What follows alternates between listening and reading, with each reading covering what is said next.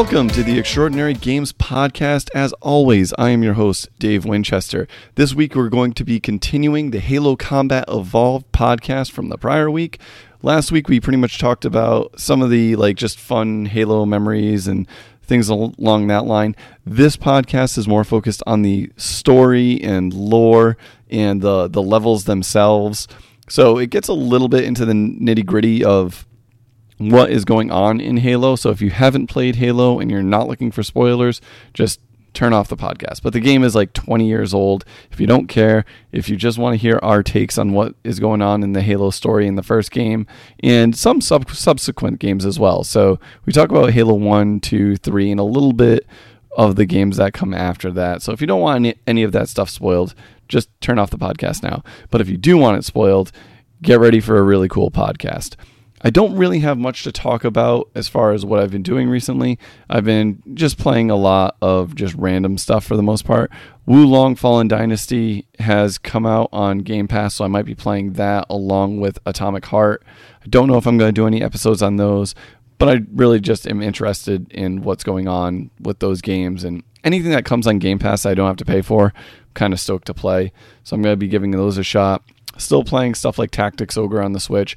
I have been addicted to Loop Hero for God knows how long on the Switch. It seems like every time I turn on the damn thing, it just it's Loop Hero just sucks me in for like two hours.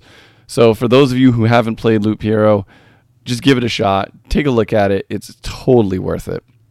Otherwise, I don't really have many updates. We do have the Last of Us podcast coming out next week, and that's going to be a two-parter as well. And then after that, I think we're going to be recording Fable, so that's something to look forward to. Otherwise, make sure you keep following us on your podcast catcher. What do I call it? Podcatcher at some point in time? Whatever of choice. So we're on Spotify, we're on Apple Podcasts, we're on Google Podcasts. Any place that you can pretty much get podcasts, we are there. If you don't want to do it that way, I do post these up on YouTube, so keep that in mind. And if you, you know, don't care about any of that and just want to support the show, we do have a Patreon. Uh, we do have a Facebook. Just go check out those in the links in the description. And that's about it. Enjoy the show. Have fun, guys.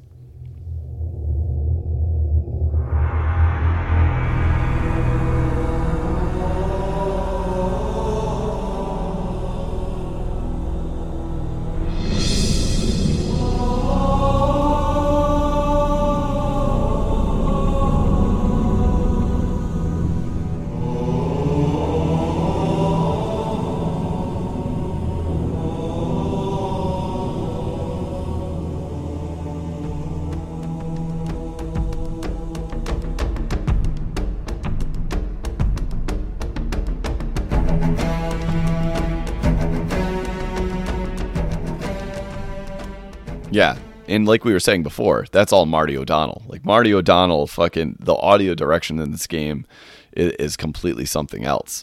And the story itself is hundred percent on the shoulders of, of Cortana in chief when you're playing the game. Like it's them carrying the entirety of the thing. And actually, I'd have to say, uh, quite a bit of it goes into Guilty Spark too, because Guilty Spark as in as kind of a, a stand-in antagonist uh, towards the end of the game just kills it as far as like line delivery goes in every respect. And uh, I, am gonna I'm gonna go with the story now. So for, for those of you who haven't played Halo, if you're one of the few who's never played Halo One, first thing off, you, you should.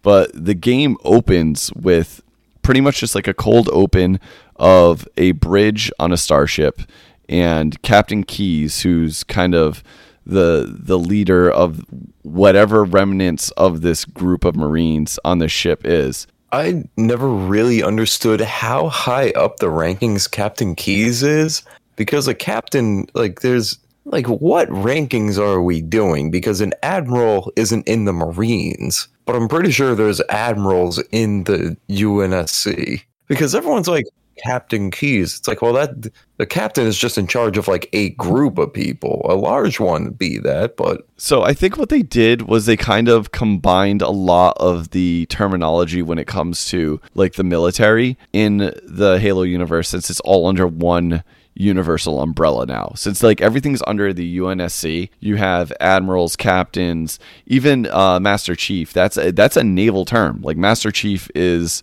a rank in the Navy. Um, so I think what they ended up doing was kind of figuring out the the the, the kind of like the tier list of what these rankings are and combining them overall. So Captain Keyes, he's technically a captain because he's in charge of the frigate of the Pillar of Autumn. But once you get into like the ground forces and stuff, that's when you get to the admirals. If that makes any like any kind of sense contextually. That makes sense. I think part of it too is when the UNSC was formed, they were like, "Oh, we have spaceships. Is this considered naval warfare or aircraft?" Yeah, so that's most like, most likely what happened. Absolutely. Uh, but moving back to the story. Yeah, so Captain Keyes pretty much says, "Hey, um, we made a blind jump into slip space, which I think just right off the bat, everybody knows that it's probably some sort of like wormhole jump, and they don't know where they are. That's why they made the blind jump. Uh, the reason why the Covenant was able to follow, just for some backstory, is back on Fall of Reach, they ended up getting the coordinates off of the ship before they jumped. So that's why the Covenant was able to follow. They normally wouldn't be able to. That's why he's so upset that the blind jump didn't get them away from the Covenant and that they were still there. Uh, but he says, hey, you know, get everybody to the battle stations. Also, wake up Master Chief. And that's when the game opens with Master Chief getting out of the cryopod because he was put a, put to cryo sleep to get him off Planet Reach. From there, it's pretty much you get off the Pillar of Autumn because it, it gets shot out of space essentially by the Covenant, and you get an escape pod, go down, crash on Halo. The story there, the the one thing I really like about the game's story and the way it's told is everything makes sense. There's no part in this game where you're getting sent to a level or part of Halo where you're like, I don't know why the fuck I'm here. Like everything is is contextually where it should be. So once you crash land on Halo, the first thing you do is you're rescuing Marines from the Pillar of Autumn. Like the ones that crash landed on there, like you actually can physically see the escape pods coming down. You're just going to get them. Once you rescue those, once Master Chief rescues those Marines, you go and try to rescue Captain Keyes uh, on a alien ship called the Truth and Reconciliation. So you can assume that the ship crashed, the Covenant captured Captain Keyes and now you have to go rescue him. So that leads you into the third mission where it's like a nice night sniping mission. You have to go rescue that, like rescue the captain. And real quick, the actions taken make sense. Like all of that is pretty rational. Were they were they initially trying to get away from the covenant when they made a blind jump? Yes. So okay. their thought process was Reach is getting glass, which is the last military installation outside of Earth. Uh, so like Reach was like the first planet established as like a military base, and it's just outside of the solar system. So once Reach falls, they knew that they were coming to Earth. So at the end of Fall of Reach, they're like, we're just gonna do a blind jump, random coordinates to try to get as far away from there as possible, and then maybe wherever we end up in the blind jump, like hop their way back to Earth using more jumps. That was their idea. So that way they could warn Earth that the Covenant was coming. Okay. But when they made that blind jump, they just they ended up technically it wasn't a blind jump. So what ended up happening is when they did the blind jump, Cortana had the coordinates for Halo. So when you play Halo Reach, the reason Dr. Halsey gives Cortana to uh, the Spartan group Noble Team is to get it to the Pillar of Autumn so that way she can jump the Pillar of Autumn to Halo because at the time they thought Halo was going to be the weapon that would help them, you know, get rid of the Covenant. Um, they didn't know exactly what it was, but that's what they were assuming. So it, it's a, there's a lot of like weird interconnected backstory, but you, again, you don't need it in Halo One. Even with all that information, I was able to follow all of that. and I'm not just saying this to shit on the future games like Halo 4 and on, but those games are so fucking muddied. It's ridiculous.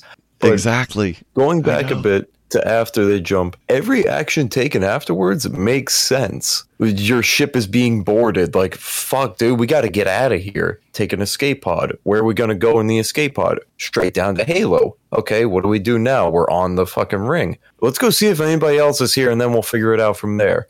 And then it just keeps going like that. You just Yeah. keep every action taken makes sense. Yeah. And then so once you rescue Keyes, the the thing Keyes talks about is the silent cartographer. He says he heard the covenant uh, uh, talking about the the cartographer. So the cartographer is just essentially a map of Halo, the the planet that you're on or the the ring that you're on. And the next logical step is like, okay, we got to beat the covenant to this map because if we can get to the map we can figure out what the fuck's going on with this this ring world that we're on and maybe find a way off of it so that's the the fourth mission which is arguably the best mission of the game i don't think it's the best mission of the game i think it's really good but i don't think it's the best but i would assume that you probably think silent cartographer is the best mission because we've had this uh, discussion before I, I, it's one of my favorites. I love a lot about it. it. A lot of people will say a lot of great things. I love that. You know, the opening of that is just.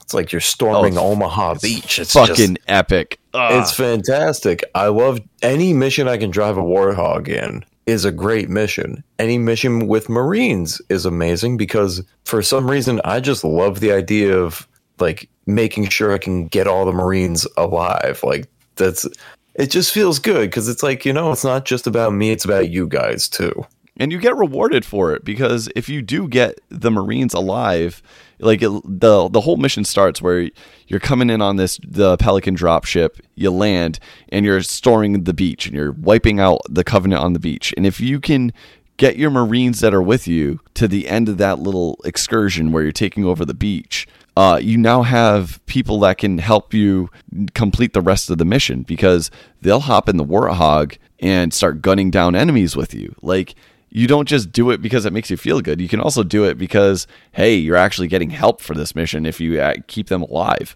I don't know if it's my favorite level. It's tough to say. it's definitely up there. I really love. Uh, well, I'll mention when we get to it. Actually, Okay, so uh, anyways, we, we we go through Silent Cartographer. The the hunters are introduced in this level, which are fucking amazing enemies.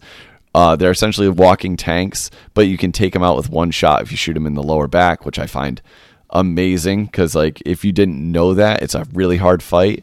But the second you find out they have like a soft squishy bot, it's like spot on their back that you can just shoot with a pistol and kill in one shot, changes the whole game. I don't know how to work this in naturally, but they're worms that are just super smart and infest technology.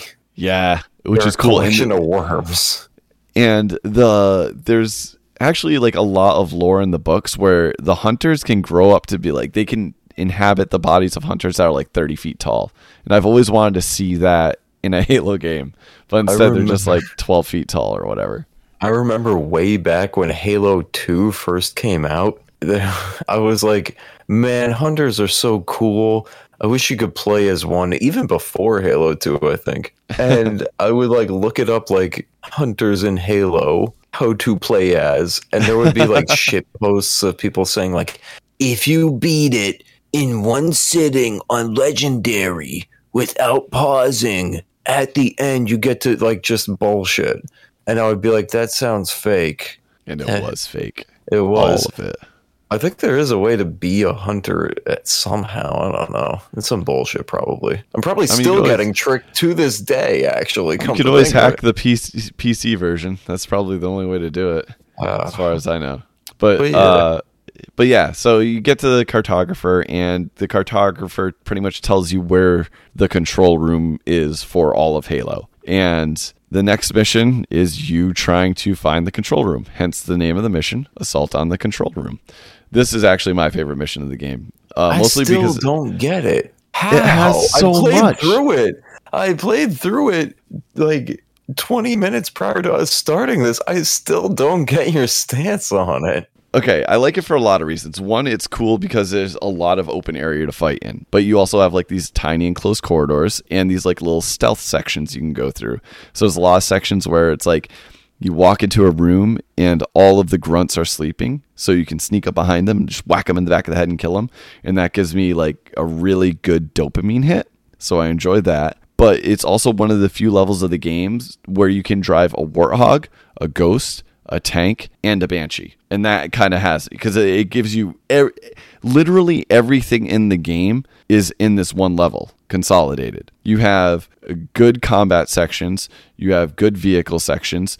E- pretty much every weapon in the game is found somewhere in this level. It's a fairly long level with a variety of environments. They give you tons of power ups like invisibility and shit. And you have a lot of like huge epic battle scenes. Like when you first come down the elevator and you're on ground level and you have like a wraith launching mortars at you while you're trying to get to the warthog and get marines in the warthog and you can um I'm pretty sure this is the part of level two where you can grab like a few rocket launchers. Like there's just there's so much in this level that I enjoy.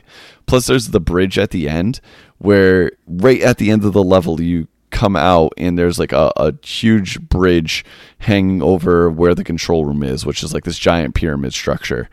And if you kill the elites on the bridge before they can get to the banshees, you can just take the banshee and fly directly to the control room and pretty much bypass the whole last like 10 to 15 minutes of the level. It's super cool and it rewards you for for being quick and like, you know, thinking and planning ahead. But yeah, Assault on the Control Room is so fucking good. Like I get why you don't like it. Just it's just like but I just fucking love this level so much. I think I might have a child's perception of it because I'm thinking of like, why do I like Silent Cartographer? It's just everything all at once. There's so much. There's so much like saturation and whatnot, and then it's like there's this more. I I don't even want to say mellowed out because it's still bombastic. There's still a lot going on, but like it's it feels like the same few rooms a lot. Yeah. I, I guess it does because it is very samey. Whereas Silent Cartographer has like the whole outdoor area, plus it has the giant Yeah. tunnel that goes down. Uh, also, I will note that this game has a great fucking sense of humor with its chapter titles. I love when you Oh, first the- enter Assault of the Control Room, and it's like the the pelican comes up, and Master Chief's hanging out the back, and it scares the shit out of the grunt. And then the chapter title comes up, and it just says, "I would have been your daddy." Dot dot dot, which is a, a stupid joke. beat me over the fence. Yeah. but uh, the same thing goes for Silent Cartographer. When you first get into the actual Silent Cartographer, like that that area that goes all the way down, um, where the map room actually is at the very bottom, and you can take that right instead of a left, and it shows Master Chief walking up to the ledge and kicking the little rock down. I think the like the chapter name's like Shafted or something like that. I Like- I love it so much. Like the little Yeah. character things are great. Uh, one of my favorite loading screen things is uh, uh, I believe it's on the library. It says like floor seventeen, floor No, seven. no, it- it's like first floor uh, something, second floor guns and ammo, and like third floor like keys to, super- weapons of mass destruction or some shit. Yeah, I think it's like keys to super key to super weapon. That's what it is. I Uh, fucking love it so much. It's like it's like witty, but not like hitting It's you not over the head with humor. Yeah. yeah. And I think that's why I like it. I'm like, this is fucking great. I'm having a little chuckle. It's got kind of a bleak connotation to a lot of it too, which is a Yeah. thing that would reverberate in a lot of Bungie's work. It's just really good. It's just like not even just the writing of the game and the characters, like everything about this game, they hit the tone. They The they just nail it. the Halo games have a lot of eeriness to them, I've realized. Like, there's been a lot of talk of liminal spaces in recent memory, like in the last decade, probably. But Halo has always given me that vibe. Where are you familiar with the concept? No, I have no idea what that is. Oh, okay. It's like like imagine an abandoned mall. It's like Okay. like I, I think the the proper terminology for it or description is like places where you'd expect a lot of activity to be going on, but it is eerily abandoned. There is nothing. But it's like you your brain is still wanting to see what's out there. That makes sense. Why that in context of, in the context of this game, it works because all of the structures on Halo are very abandoned outside of the Covenant, but it always feels like there should be something more there. Like you can tell this building serves a purpose, but who is it for? That's part of the reason I love Silent Cartographer so much is like just driving around it and then seeing little things. I'm like, who the fuck was this for? Because the Covenant wasn't always here. We definitely weren't always here. Who the fuck is this for? So that brings us to the next level of the game because once you get to through assault in the control room, you get to the control room and you find out well cortana finds out so master chief puts cortana in like the the hub of the control room and she goes through and is kind of like looking around the databanks of the control room and she realizes that this wasn't just a weapon it was a a prison essentially it was i think she calls it like a fortress world that was You are meant to keep spot on, Jesus! Like it, i told you this i played this game This a is lot like word for word. This is Yeah. amazing. so she says like this is a fortress planet it's housing something. And then you see like there's like a little second where she looks a little bit deeper and she's like oh shit. Uh Keyes is going to unlock something bad which is ironic because his name is Keyes. Um he's gonna let like something bad is going to happen if he gets to where he's supposed to go because he was off on another mission on the other side of the ring.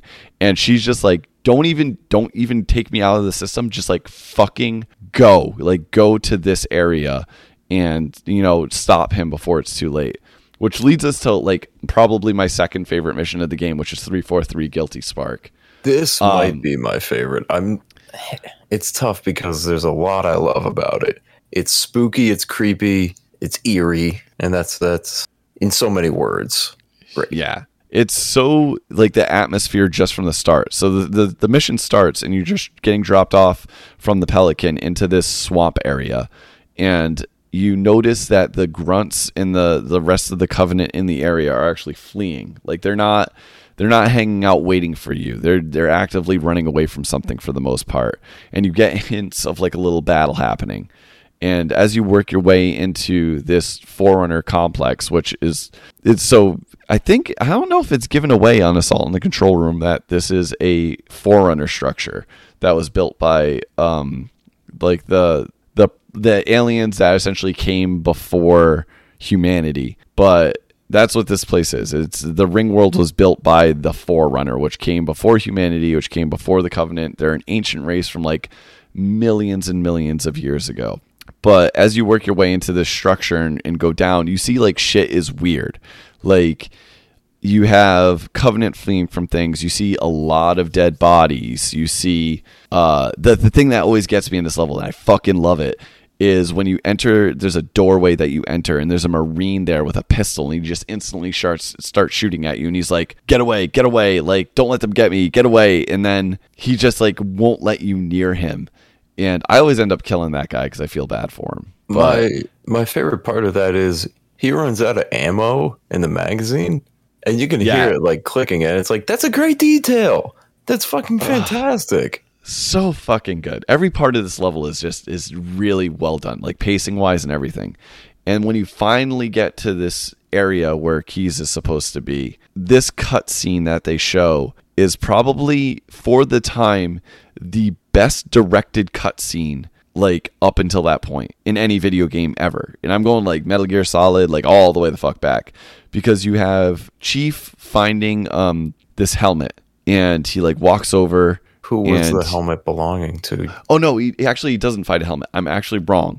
He goes over to the door that has the the whatever device they use to open the door on it. And he hits the buttons and the door opens up and a marine falls on top of him. And he kind of looks at the marine and is like, "No, what the hell happened? Like this marine's dead, but there's like no reason he should be." So he drops the body and you see him kind of like crouch walking over to this helmet that's lying on the floor. And he takes the the chip out of the helmet and puts it into his helmet. And the cool thing is and a lot of people don't realize this you for you kind of forget that cortana isn't with him at this point because cortana's still in the control room. She's still in that system. So when he puts that chip into his helmet he technically can only do it because cortana's not in there. And he starts watching what happened to the Marines through this thing. And it's a really cool, almost like horror slash like Terminator scene. And that's why it. I love it because it's a POV video. Yeah. Like it's it's Private Jenkins, I believe. Is it? Yep, Private Jenkins, and uh, the guy. sound, the the It- um, music track for it is actually called like "Lament for Private Jenkins," And you really still cool. you still know nothing. You're still discovering things. All you know is that you know nothing, but there's something bad going on. Yeah. And this is notably like the most alone you've been in the game. There's been times where you've been alone, but this is like aggressively alone because you don't even have enemies at this point, really, if I'm not No. mistaken. There's no, uh, you don't see any covenant except for the ones running away on the surface. You don't have Cortana with you telling you what to do, so it's just quiet. So that- even when you land in the the swamp, the only thing you hear is a- ambient noise. Once the covenant go away, it's just like you hear the the noise of the ring. It's really and cool. I, I love it so much because it reminds you you're on an alien world. It's like, yeah, there would be regular trees, like deciduous trees, sure, but there's also fucking weird alien shit too. Because why wouldn't there be? This is a great reminder of that. Like, you look at some of the foliage and it's like, I am lost. And Yeah. not having Cortana, that just builds it because think of how much mystery would have been just like wasted if Cortana was there to explain it, like, or to chime in. You are just so aggressively alone in this mission. Just makes you sit with these thoughts and discovery. And you would think I would be sick of the flood after them being in so many games. I'm not. I fucking love I love them as an enemy. Cause it's the whole point of them is they need organic matter to continue. They're kind of like a fungus, we'll say. Kind of, yeah. Yeah. It's like The Last of Us before The Last of Us because they need some sort of organic matter to to continue to live. And the cut the cutscene. So once you've like once Jenkins video plays, there's a lot of like mystery for the first like couple minutes of the video. It's like they go into the structure and they're like, "There's nobody here," and then they find a dead elite with the his insides just scorched out, which is a really fucking cool touch. And then they finally get into the room that the Master Chief is currently in, watching the video, and all of a sudden, like they get attacked by the like these little popcorn flood creatures that you have no idea what they are, and they just get completely overwhelmed. And right when that happens, and, and Jenkins goes down, which is funny because like you hear Keyes go, "What are you doing, Soldier Jenkins? Start firing or whatever." And Jenkins like, "There's too many of them, sir." And then he gets fucking taken out, and that's when Chief pulls the the chip from his head, and the doors start banging in the room, and then all of a sudden the fucking flood come out, and it's just it's such a good scene because one, you're alone, two, you know this is whatever threat this is just took out an entire squad of Marines and probably Captain Keyes, and now you're trapped in here with whatever the fuck it is, and it's almost like a horror game at this point. it's like it's like the thing where you're alone with this new creature. And even though you've been fighting aliens this entire time that's just kind of like in the back of your mind. It's like fucking aliens humans whatever. What's the difference? They're shooting me i'm shooting them. Then you get to this stage and it's like you know the game is going to take a turn it's noticeably there at this point where it's like oh some shit is going to happen it's not and one of my favorite things about it was it being called a weapon. It plays with your perception of what a weapon is. You pick up a gun, you look at it in your hands, you can say, beyond a shadow of a doubt, this is a weapon in this game. But then it's like, oh, fuck. Weapons can be other things too, such as something that wants to corrupt organic matter entirely to get rid of it. That can be a weapon so you're already it's already twisted its meaning and you're like oh shit we gotta deal with this now Yeah. And now you have to fight your way out of the facility you just went through. And this is kind of where the game starts going and just like backtracking through the entirety of what you just played. So you, you end up fighting your way out of the the little forerunner installation that you're in that that released the flood. And it starts almost this this war that you'll see going forward where it's like the flood versus the covenant no matter where you go but once you get out of the facility you run into 343 Guil- guilty spark which is one of my favorite characters of the entire series. He's fucking wonderful. He's just kind of like a floating, think of like a floating drone, but he's kind of like a round orb with an eye. He's a And- ball, Dave. Call him what he is. Yeah, he's a, he's a floating He's ball. a little British ball. he's not even British. He's just he's just got like a I don't, I don't think he has a British eh, accent. He's I think it's just like not. it's just like eh. really good American accent. But he he does. It's just so great because like he's a robot, obviously, because look at him. But he also like he hums and he sings and like He says, Uh, I'll get- I'm so smart, or I'm the smartest, or some shit like that. And that tickles me so much. Like, I I, love no, he goes he goes I am a genius. I fucking I- love that. Uh, but because yeah, so- this little guy has been alone for so long. And it's like, oh, buddy. So you run into this little dude who who's like okay like she, the flood's out. Bad shit is going down. We have to we have to contain this. We have to stop this situation right? So he teleports you away to this place called the library which is undoubtedly and i don't think anybody could fucking argue with this the worst level of the game. Am i wrong? I'm here to argue it. I fucking love speedrunning the library.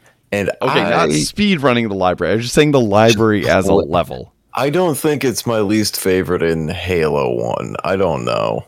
I I- I, I- would I- have to play it again.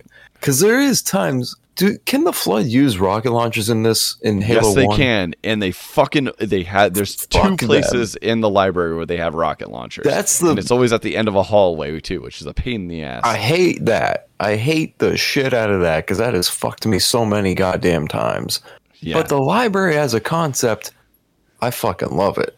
I genuinely like it as an idea. Because again, It's- it's, it's playing with your perception on it. It's like no, actually, hold up, wait a minute. If you had to be teleported to the library, how are the flood there? so the flood. So the library itself was actually just another containment area for the flood. Oh, okay. But they so the the thought process behind it is this, right? Now I'm going to get into a little bit of lore. So the index, which is what's needed to It's activate. Halo. Yeah, it's a key. The only people that can use the index, and it's stated this several fucking times, which is going to make me go off on a tangent in a second, are humans, also known as Forerunner. They say it several fucking Wait, times in this game. I Yeah, knew yeah, that humans. yeah, yeah. You're humans gonna say the the, didact from Halo Four, right? Yeah, No. did they like retcon that to be aliens? Yes, that's what ended up happening. So there are multiple times in the first, second, and third games where they say specifically that you, as a human, are Forerunner. I will actually quote Halo 3 at the very end of Halo 3 when you're fighting the monitor. Spoiler for people that haven't fucking played Halo 3. He goes, You are the one to inherit all this. All the ones that are that the forerunner left behind. You are reclaimer. You are forerunner. He specifically says that at the end of Halo 3. Now, Dave, Yeah. What? go ahead. Go ahead. yeah, in fucking Halo 4, they bring in the Didact, who is Forerunner, but most definitely not fucking human. So, in my opinion, what I think happened is when 343 Industries got a hold of Halo, they retconned everything about the Forerunner being human because they had some stupid story to tell in Halo 4. Now, Dave, are you familiar with the theory? This is a real life theory, that is, that humans were played with by aliens, Yeah. like g- gene yeah, wise. ancient alien ancient alien style. I got you. Yeah, aliens. Yeah. Now, aliens. what? Yeah, you know I did the hands. uh, now, what if this is giving future Halo games too much credit? I know for a fact they don't mean this, but what if they're one and the same? What if the Forerunners were aliens, but also human stem? They originate from Forerunner DNA. So technically, both are true. so here's the thing. Here's the here's the problem with this story and why it was very inconsistent. Wait, wait, real real quick. There's Forerunner structures, right? In Yes. Halo One, Yes, you're in Forerunner. Technically, all of Halo's a Forerunner structure. humans made though. Humans made that. Is Yes. that what you're getting at? What So- fucking humans? So humans, again, humans are Forerunner. So what you have to realize is there's this whole thing that they, they get into in um, Halo Legends where the Forerunner and the humans were at war for a long time. But again, I think Halo Legends was designed to retcon all of what was uh, set up in Halo 1, 2, and 3 so they could do Halo 4. It makes, if you think of the story, it makes far more sense that humans are Forerunner than anything else. Can I? I'm going to explain it. Real, this I can't believe we're almost at two hours, but I'm going to explain this real quick just to like kind of like power through it so we get back to to the story of the game. So think about it this way: the only people that can activate Halo, like the only races that can activate Halo, are humans. Because think of the end of Halo 2, right? When Tartarus is trying to activate Halo, who does he need to fucking activate it? He needs a human. It also happens in Halo 3 where he's like trying to fuck Sergeant Johnson. He's like, fucking activate it, bitch. And Sergeant Johnson's like, hey, how about you kiss me first, baby? Exactly. Uh, like, so it like has that. to be a human. It has to be a human, But that's which what I'm- means Go ahead. But like, okay, if they if humans were gem- genetically modified by forerunners, they technically wouldn't be forerunners. That's the thing. it says who? You have to assume that humans themselves are forerunners since they're the only ones that can use the technology. Also, What do you really do you really want your them? mind blown right now? Do you really Yeah. want like the whole thing to to just like I just want to know together? who made the fucking ring in the first place. Because these humans barely made it off a fucking ship to something they allegedly made on their own. so think of this, right? I'm when go when you're looking at the covenant as a as a conglomerate of species oh, okay. they makes- they they and they took in the grunts who are fucking useless the The ungoi Unggoy. Yeah, The- my boys. They had the their Shank- own little revolution. I fucking love them. the Shangheili the, brutes Sangheili. The the Shang Sangheili they're just pronounced two different ways either way Is it But really? yeah it really is One of those Um, is wrong, then I choose. so the Sangheili, the Brutes, like all these races, when they came in contact with them, they either subjugated them or took them into the covenant, correct? yeah. Why is it when they ran into humans, they decided to fucking kill them all? like all of them. They were just like, fuck it. So the thought process behind it, and why this makes sense is at some point in time, the prophets figured out that the humans were forerunner and that if for whatever reason any other part of the covenant besides the prophets figured this out then there would be a huge mutiny and they would treat humans as gods because humans could use all forerunner technology including the halo rings. So instead of trying to subjugate humans they were going to wipe them out. So that way if the humans never existed then the prophets would be the closest thing that the covenant would have to forerunner and they would rule the galaxy. And not to go too far away from the plot of Halo 1, but but the prophets did do that. Like they they were I mean you don't even fucking hear about the prophets until Halo 2. This is No, you don't. really You far don't. out. Maybe Um, we should maybe we should get back to all right, We've gone right so, far away. I know, I know. But like, so I'm sure if, if there's for the four people listening to this podcast, they're probably like, "Holy Oh. shit, it all makes sense now." I was just But- thinking, I'm like, man, none of this makes any sense to anybody. I only know about it If- because you- I love Halo. So if not- you if you take just Halo one, two, and three and put them together and realize that that humans are forerunner, it makes infinitely more sense. And then the second you add in Halo four, it all goes to shit. Like whatever story that they had planned just like went out the fucking window. And I- Halo I- four and on ruined it. I choose to believe they're descendants of Forerunner. Because I like mean, You could, but you still have the didact. That's the problem. I don't give Look at the didact. I'm just thinking the original Halo because I've kind of given up hope at this point. I'm not gonna lie. Like Also, hey, also, can I just say this too?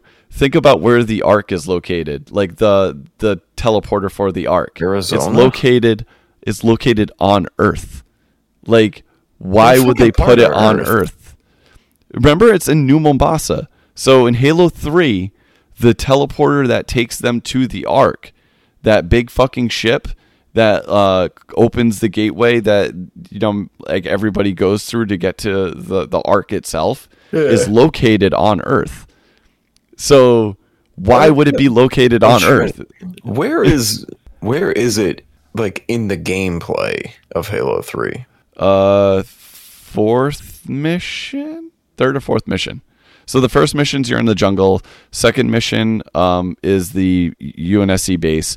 The th- uh, it's actually the fifth mission. It's after you fe- defeat the Scarab, um, because it teleports you to the Ark, which like uh it's like a whole thing where you end up on like the ark which is the thing that makes all the rings and it's like it's a desert level the first one you start off with a sniper rifle replay halo 3 halo 3 I, really fucking I, I remember that, but I'm so bad. I skip the cutscenes and it fucks me because I'm I'm used to games where it's like uh, cutscenes don't matter, yeah or But it's anyways. like yeah, back on point. back back to Halo One. Uh, so, anyways, uh, where was? Oh yeah, I got. It. So he teleports you to the library. The there's almost no context given, um, except for the fact that like Guilty Spark pretty much tells Master Chief, "Hey, your environment suit is really good at combating the Flood. Congratulations, but your weapons suck. Why aren't you using Forerunner weapons? That's weird. Why would he be asking you why you aren't using Forerunner weapons?" And then you get to the index itself, and he teleports you back to the control room where Cortana is. And when he teleports you back, Master Chief inserts the index into the control into the control panel, but um, Cortana launches 343 Guilty Spark back and doesn't allow you to use the index in the control panel because bing, bing, bing, giant bells and whistles go off, and she's like, yo, if you insert the index and activate Halo, it kills everything in the galaxy. Human, flood, I mean, human covenant doesn't matter because the flood will, uh, it doesn't kill the flood, it kills the food, which is human and covenant. So if you activate Halo, we all die. So she pretty much just tells you like that Guilty Spark is a dick and was trying to kill us all. No, when people talk about twists, nobody mentions the ones in Halo, which blows No, my which is fucking a good mind. one. Because when I heard that, it kills their food. It's like the weapon thing. It's like shit. I never thought of it that way. Like it kills their food. I'm their food. Oh fuck! It kills me. and it's also funny because he he as in Master Chief tries to defend Guilty Spark. He's like, "Whoa, whoa, whoa, whoa, whoa. He helped me do this. Uh, like we should probably trust him." And then Cortana's like, "Hey, who's been with you almost this entire time? Trust me." I do fucking love that. He's like, like Master Chief's thinking on it is like he's good at taking orders, but then he meets this random little ball, and the ball doesn't give a shit. The ball's like, I'm gonna live anyway, bitch. So I'm like, fuck it, let's get my job going. Yeah, but the ball pretty much told him like, "Hey, if you if you do this, if you activate the ring, the fl- the uh, the covenant and the flood are gonna die." He just omits the fact that all the humans are also gonna die. Three four three Guilty Spark is just a little piece of shit, and I love him. So Like, good. He's a fucker. He's good. He's a good character. I like So him. now, where you before just had this like two way fight between the covenant and the flood, you now have the covenant and the flood fighting. And on top of that, you have all the monitors, which are the Forerunner uh, drones, also going after you. So now it's just a clusterfuck. Like the the rest of the game, this is what you're having to deal with.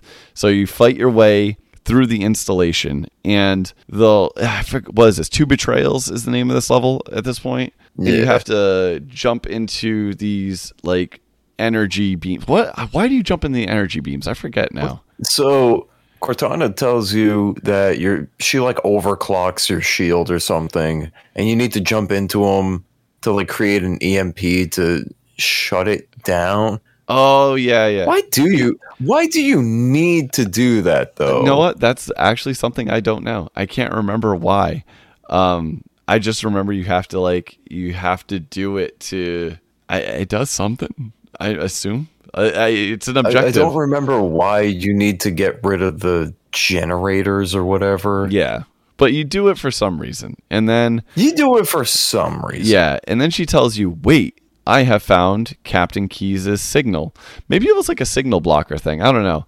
But Cortana tells you, It was probably like uh, Oh, oh, oh! I actually remember why. I distinctly remember why. I think it's um, because she needed it to be able to use the teleportation grid to get you out of that area. Uh, and I could be fucking wrong. I could just be making. How did uh, re- real quick? How did Master Chief get to where the the monitor is?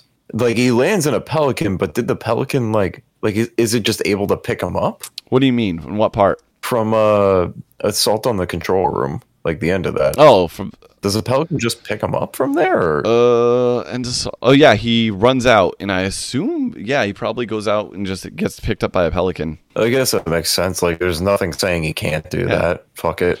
Um, All right. And then after that, Cortana teleports you back to the truth and reconciliation, so that way you can rescue Keyes. And it's truth and reconciliation. That's a f- just just a fucked level because you have the flood fighting the covenant.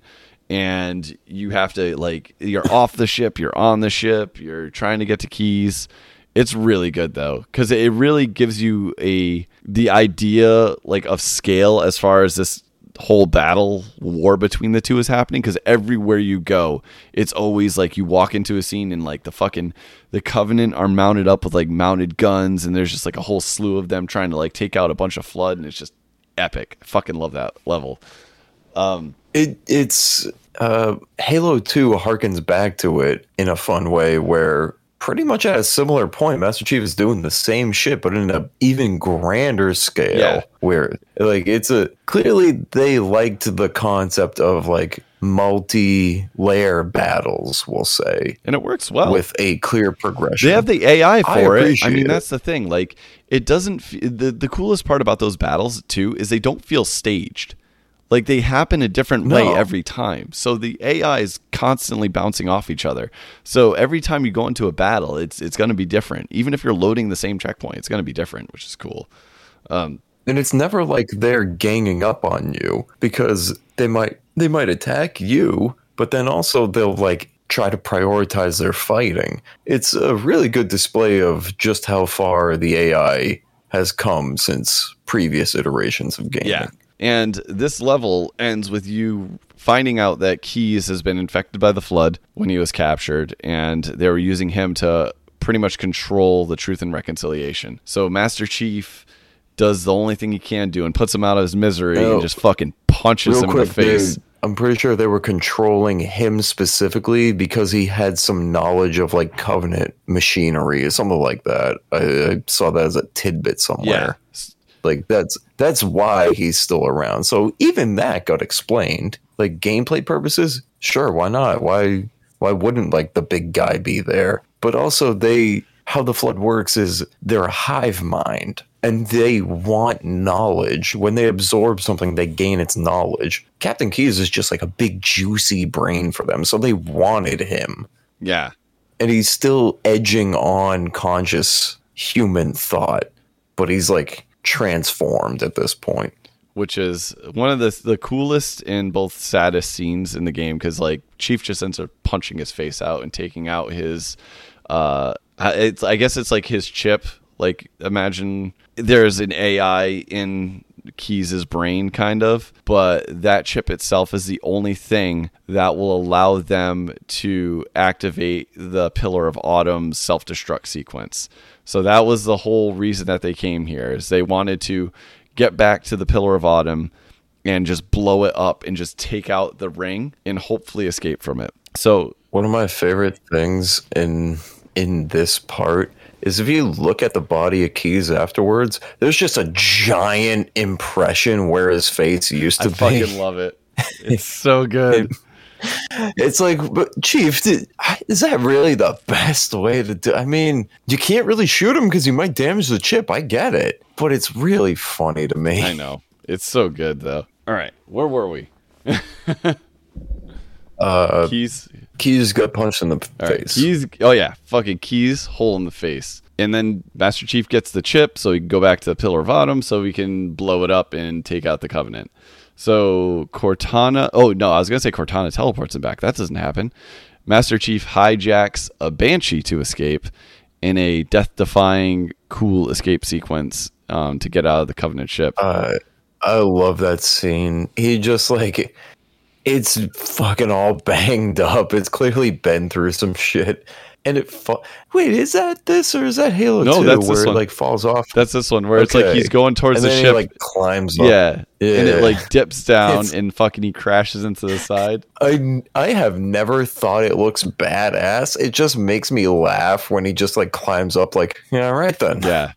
Like it's just I, Again, I don't know how it's meant to be seen, but it always makes me again, tone of the game fucking perfect. Like you're going into the last level of the game and it still finds a way to like make it kind of corny, cheesy action movie right off the bat. It's so fucking good. Um so Master Chief ends up getting to back to the Pillar of Autumn safely and it's completely infested by the flood and by the covenant. So it's it's it's a shit show on this ship. Uh and he battles his way back to the control room of the Pillar of Autumn. He has the the uh the Keyes' chip, puts it in to start the self destruct sequence, but uh uh uh, that's not gonna fucking work. Why? Because 343 Guilty Spark is on the ship and he is fucking around with a bunch of shit in the engine room. And that's when you get the the line that was said earlier where he oh this oh this is perfect. This actually again fits into the whole Forerunner thing. So as he's on the the ship, uh, 343 Guilty Sparks going around and dipping into each computer system and trying to get more knowledge about like the human race and stuff. And there is a line that he says where he says, "Ooh, what's this? All a record of all our lost time. Human history, isn't it? Is it fascinating?" And again, look what he says. Uh, it's a it's all of our lost time. So uh, it's just I feel like next time I see you, you're just gonna look hollowed out, and you're gonna be pointing to like diagrams on a whiteboard, like this. I This is what's going. Like you're you're chain smoking at this point. Probably will be. It's it, it's most likely going to happen. But yeah, so he ends up the three four three guilty spark ends up going and shutting down the self destruct sequence, and Cortana's like, shit. Even if I were to restart it, there's nothing we can do because he has control over the entire ship. And in the most badass maneuver ever, Chief's like, so what would it take to, you know, cause the reactors to go critical? And she says, a well placed grenade, perhaps. And there's Chief just tossing a grenade up and down. Fucking great. Just such a good fucking scene. I love it. He's a fucking amazing soldier and just knows what to do. Like if he doesn't know what to do, he's open to suggestion. But also, he's a pragmatist. Like, oh, I got to get the chip from Keyes, got to kill him at the same time. I'll fucking punch him. How do I blow up a ship? I don't know. Probably blow it up in smaller doses to make a bigger explosion. Like it's like a child, but it's also like did that make sense. Why would he try to do it any more? Like, why would he try to make a big problem out of something small? You expect it to be this like big, complicated fucking situation where you have to like go and find a computer. He's like, no, I'm just to fucking blow it up. It's fine. Exactly. Why wouldn't that work? And then Cortana's like, eh, if you want, you can stop by the armory. And then if you go to the armory of the ship, because of course there would be a fucking armory because it's a badass game. If you go there, you encounter some invisible elites. Oh no, no, no! In- it's even better. Invisible better. flood. Invisible Yeah, flood. That's it. fucking mind blown. so good. terrifying every time. And the game really rewards you for paying attention because if you do go to the armory, they give you rockets, which are so much easier to take out the engines with than a fucking grenade. Like arcing those grenades into the the engine cores is a real pain in the ass. It's it's tricky, especially because you're being attacked the entire time. Yeah, and this is one of the few times this game, eh, like any Halo game, has done almost like a, I wouldn't even call it like a puzzle sequence, but something different. And I really enjoy that, where they have you trying to open up the the engine cores and lob the grenades inside. I don't know why. I find it like it's just like a really interesting part of the game to me. Um, but then after that, it's, It's- the, the escape sequence, which is again like one of the greatest finales in a fucking video game ever. uh, commonly referred to as a warthog run, what would later become a staple of the series, wasn't seen again until Halo 3, which that wasn't by design. Halo 2, not to go too far into Halo 2 because that'll get its own time soon, hopefully. Halo 2 intended to have a Warthog run, but like we mentioned earlier, it was cut short due to development Instead, you had to fight. uh, time you had to fight tartar sauce. Fucking Tartar, he's a, he's a bitch, but it, that fight lends itself to my one of my favorite glitches in any game. Uh, it's called the Johnson cloning glitch or something like that. More on that later. Yeah. But Halo 2, they had the idea to do it again as early as Halo 2. There is a beta version of Halo 2's Warthog run that you can play Really? somehow. Yeah, I mean, you can you can download it from like MediaFire or something. So like you know, So it exists in some way. Mm-hmm. way. It it exists. You can see it online. Like it's there, Yeah. and people are trying to recreate it, but it wasn't seen again proper until Halo Three. It was so popular, even the offshoot Halo Three ODST had its own version of it. Because it's fun as fuck. It's it's Exactly. it actually works in the Did Halo- game, so I'm not going to complain. Did Halo Reach have one? uh no, it had the closest it got was the the highway run at the end of the game where you had the mongoose and one of the ODSTs it was usually on the back with like a rocket launcher. That was as close as it got, but it it no, it didn't Oh, it didn't right. feel the same. Um Eh. But yeah, and that pretty much ends the game at the Warthog run. He ends up blowing up the Pillar of Autumn, and if you beat it on Legendary, you get a nice scene of Sergeant Johnson hugging hugging an elite, which is nice. And the ring blows up, and then that's it. Real quick, real quick, I have two different memories of that scene. What do you mean? One of them, the one of them, the elite grabs Sergeant Johnson's ass. No, that's a legit. This legit thing. He says, that one happens. Yeah, he Okay. says, "Hold me," remember and then his- I remember them. "Yeah." They hug, and then his hands just go down like a little bit. Okay, I wasn't sure if I just dreamt that one because I remember them hugging, but I wasn't sure if there was one where they just hug and then one where like you know. No, no. There's it's, it's just the hug, and Oh. then uh, the his hands go down a bit lower and touches the butt. A, a f- a fun little callback to that is seen in Halo 2 in the mission. I think it's called the Armory. It's like the first thing where you're doing the tutorial, where uh, the gunnery sergeant or whatever, the armorer, is like, Oh, Johnson, you ever going to tell me how you got off that Halo ring? And it's like, Sorry, gun, that's classified. My ass. Well, you could forget the upgrades to your marks. Some shit like That was that. very accurate to that scene. Actually, that was almost Uh, almost Jo- word for Johnson goes, he's in a particularly fine mood. Yeah. And uh, that's, I quote that constantly. Well, yeah, but it's a fun little callback. I, I love thinking like, because it's a little, a little double tinge where it's like, it's classified because, you know, hey, I can't tell you. Mm, top secret. But then also, I like imagining Johnson's like, shit, man, that elite hugged me and saved my fucking life. I can't tell anybody about that. one of the coolest Like- things of this game too is the fact that if you start on a different difficulty level from the beginning of the game, his line is different every single time. The line that he For- gives to the Marines in the loading bay at the very start of the game actually changes Oh, no based on shit. difficulty. Yeah. I did not know yeah, that. uh, I can't remember what which lines like which, but if you like all from easy all the way up through legendary, they're all different. It's pretty cool. I I can't state enough how much I fucking love Sergeant Avery Johnson. He is in my top five favorite video game characters And he was intended to just be another Marine. Yeah. Like there's there's other Marines out there that have names and whatnot. There's Chips Dubbo, which is like the big famous one. That's a fun little Easter egg every time. He's just an Australian Marine, I believe. I think so. but Sergeant J- Sergeant Johnson was just meant to be another Marine. They were like, we need somebody. And then they kept him alive. He has also he also has like a really Yeah. like dark backstory too.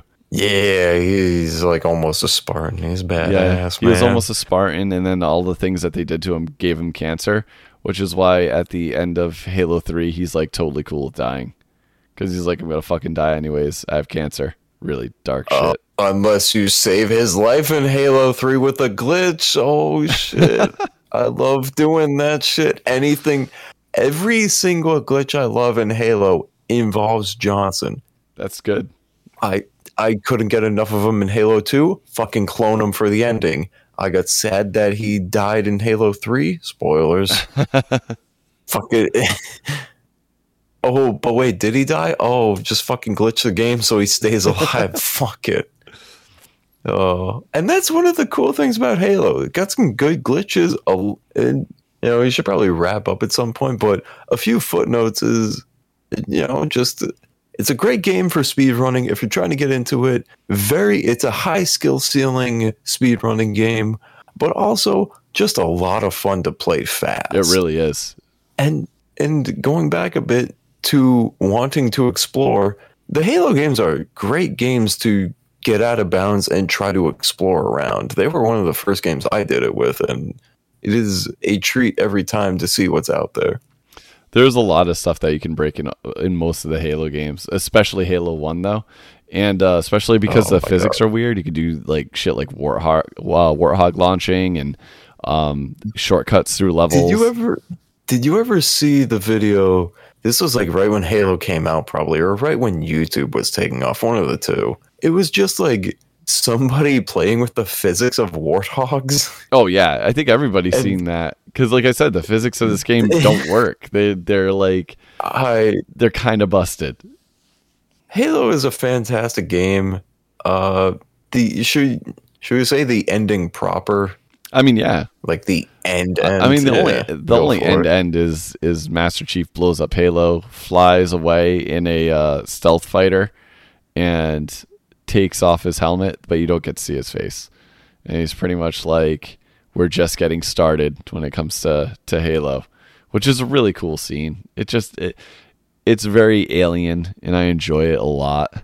I love that in sci-fi things where it's like, you know, what has been accomplished in that? Like, tell me what got accomplished. They destroyed a threat that nobody really knew existed. That is true. So it's like, well, was it was it a threat? like, if neither human nor covenant ever ended up on Halo, what would have been accomplished just now? But it's just that's that was the situation he found himself in, and that's how it got resolved. Exactly.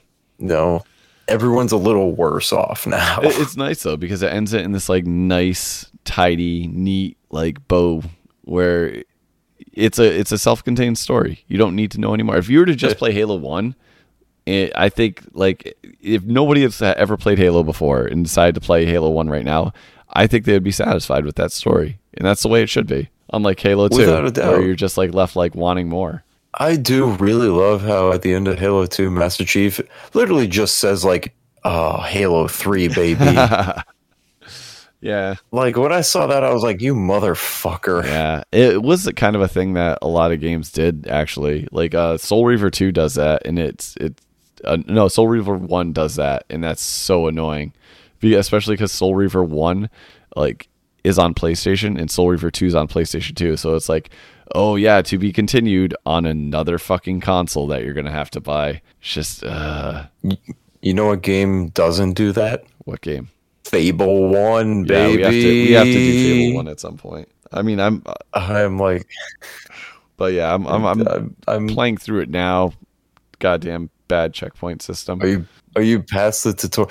David said because he, there's not a checkpoint in the middle of the tutorial. Not in the middle of the tutorial. Okay, it's literally like there's a point where you come back and you go to sleep, and it's the following day, and you're doing more tutorial shit, and you would figure, oh, if there's like a loading screen and you slept, that would be a checkpoint. But no, Why didn't you say I did. it's an RPG? I did. That's the thing. Okay. It only if you save, it only saves the last checkpoint. So if it doesn't Okay, checkpoint, Being, being being fair to you, that is stupid. That is something I have. Uh, fuck it. We could talk about this on I, the I- Fable yeah. one. All right. So the last thing I want to talk about with Halo. This is going to be the the end of it because we're at like nearly two and a half hours, which is closing in on Skyrim time. But I'm fine with it because I could talk about Halo all day. The fucking multiplayer in this game is the reason that we probably have so many multiplayer games right now. Like, And I wanted I wanted to talk about this with Halo 2's multiplayer when you mentioned it earlier. I'll mention it very briefly. Halo 2's multiplayer is the reason Xbox Live exists today. oh yeah, That's the it ha- it was so successful that it launched Xbox Live into the fucking stratosphere. It's also as we know the now. first game to use matchmaking. So it's the reason matchmaking exists. If it wasn't for Halo 2, I'm pretty sure we'd still be using server browsers. Like old school, like fucking battlefield shit style server browsers. So Halo 2, we, we owe Halo 2 a lot in that respect. But Halo 1, we also owe a lot because Halo 1 had the best split screen multiplayer at the time. Now, some would argue that GoldenEye and Perfect Dark had great split screen multiplayer. And I would say they're fucking insane because those games ran at like three frames per second when you had more than two people. Whereas at least Also, those games are doggy shit. Oh, I won't say they're dog shit, Oh. but I will say that Halo at least you can fucking they're playable if you have four player split screen. Because I had so many LAN parties where it was like most of the TVs had were split four ways, and nobody ever had an issue sniping or anything like that. So that's good. Is also the first game that was a console game that really encouraged people to play in LANs and get like a shit ton of friends over with their Xboxes and play together. And I had so many LAN parties as a teenager with this game where we would just order a shit ton of pizza and have fucking Ethernet cables going left, right, and center trying to get this shit working. And it was worth every minute because even if you got in like just like five to six games of like big team battle on Blood Gulch in a LAN, it was uh it was so just exciting and fun and you cannot get that online. Like the just like the hype around having all your friends there and talking shit to each other uh it is fucking priceless. Just priceless. No, that's that's one thing I wish I got to experience more. I did play Halo 2 split screen with my brothers, uh, but I do wish I had gotten to experience a LAN party with Halo 1. However, I have seen in recent times people trying to make LAN a thing again, which in some regards that is a thing. There's internet cafes and just like esports type bars around now. So it is potentially viable, especially as we get older and video gaming becomes more commonplace. Because at the time of Halo 1 coming out, it was still kind of creeping into the mainstream, whereas prior was just like, you know, people would see it as like Dungeons and Dragons type people, which is just an unkind, which is just a kinder way of saying an unkind thing. Plus, back in the day, a lot of people didn't even know how like the internet worked. Like I remember first Exactly. setting up LAN parties and having to run Ethernet cable and getting huge, like these super big 16 port switches and trying to get each Xbox to see each other. It was like a whole fucking thing. Whereas now I feel a lot of people know how to network things better and it's just a smoother experience overall. I really do think that places will set up like LAN parties and it'll be more frequent. Like there's there's even a place where you can like rent a bus that has like all this stuff that you would need to do a LAN party, which I is is pretty fucking cool. Does it even does it even need to be a LAN party anymore, or can it literally just be a server and then everybody gets on it, but you just have all your friends on it? Like, what is the difference at this Oh, point? a server you need like a, a host PC for. Um, whereas like a LAN party, the hub is the host. So like the, the actual like router hosts this, the match. If that makes it, it, it makes a weird sense if you think about it. Uh, I get it, but what is the fundamental difference at this point in time? Uh, lag. So if you were to do just like a server and a bunch of people going, unless you're going directly into a server, unless you had like a server that was set up for it and you were going directly into it, um, then you would be fine. but otherwise, there'd still be lag. Whereas doing like a local area network with all the com- like all the things communicating with it, uh, each other simultaneously, you would have zero lag. Like there'd be literally no ping. Huh. I'm gonna look into this more Yeah, because that does sound interesting, and I do I do see where the the fundamentals come into it. yeah. But uh, I, I think that I think we've talked about Halo for long enough, at least for this podcast. But we will go. We'll probably revisit it when we go to other Halo games too. I'd have to assume. Absolutely. And Halo is a series that I believe we're both fond of. Dave, would you say it's your favorite game series of all time as well? I would say uh, from Halo One, oh Halo One, all the way up through the end of Reach, like all of the Bungie games. Yes, they are my favorite series. Everything that three four three has done, I, I, eh, eh, eh. It, uh, I'm sure we'll get into the 343 era of Halo at some point, Yeah, but it can't be understated how deeply the Halo games have affected me and inspired me, both as just a creative and someone who has a passion for gaming. Some of my best memories are from Halo. Um, I don't know when we'll get to Halo 3, but I have that's when a lot of my gaming memories come in. But a lot of my friends I still talk with and game come from around that time. I met them through Modern Warfare 2, mind you, but we would play Halo 3 constantly. So is a series that has a deep, deep love in me. it's a great series. It, like I said, it's probably as far as like series go, Halo is one of the best, and it is my favorite by far. Just, uh, just the even if I'm going by just Halo one, two, three, those games are awesome. But I still love ODST. I think Reach is phenomenal. Um, even the the story to Halo Four is really good. So I can't wait to to talk more about the Halo franchise because obviously I have a deep knowledge of all things Halo. Like I've read a lot of the books. I've played every game. I I just love learning about the lore of Halo, and it's even more fun to talk about it. But also, learning more is good too. Yeah. Um, and I, you know, say what you will, I appreciate 343 trying things with newer Halos. I just think there's there's ways to improve it. I'm not going to shit on them entirely. I'm not going to say they ruined it because it's like, well, the old ones are still good. It's kind of like if there's only two copies of a really expensive vase and you break one of them, oh, the first one's just more expensive now because the other one's bad. Like, I fail to see people's opinions. Fair enough. All right. I'd say uh, this is where we can end it. Um, so, for those of you who have survived this almost two and a half hour long podcast, thanks. I hope you enjoyed it. This is probably the most fun podcast I've I've recorded. I'd have to say. I, I, just talking about Halo is just fun shit. Would you agree? It's it's a lot of fun. I love talking about the lore and I love hearing your opinions on it as well.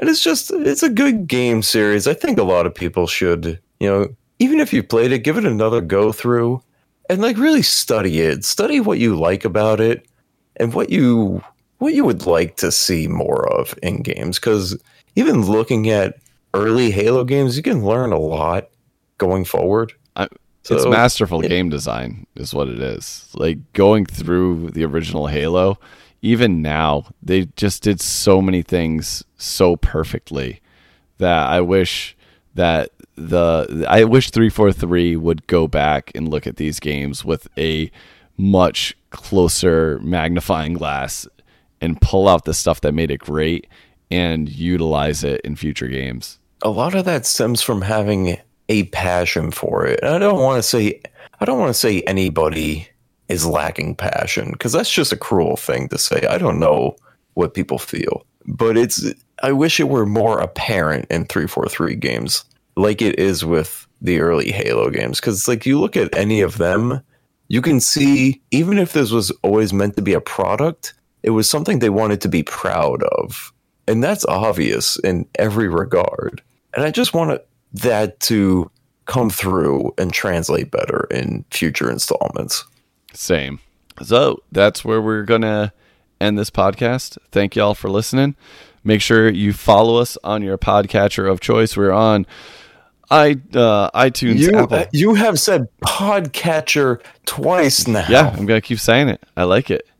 Oh, I'm gonna say it. I'm gonna say it again.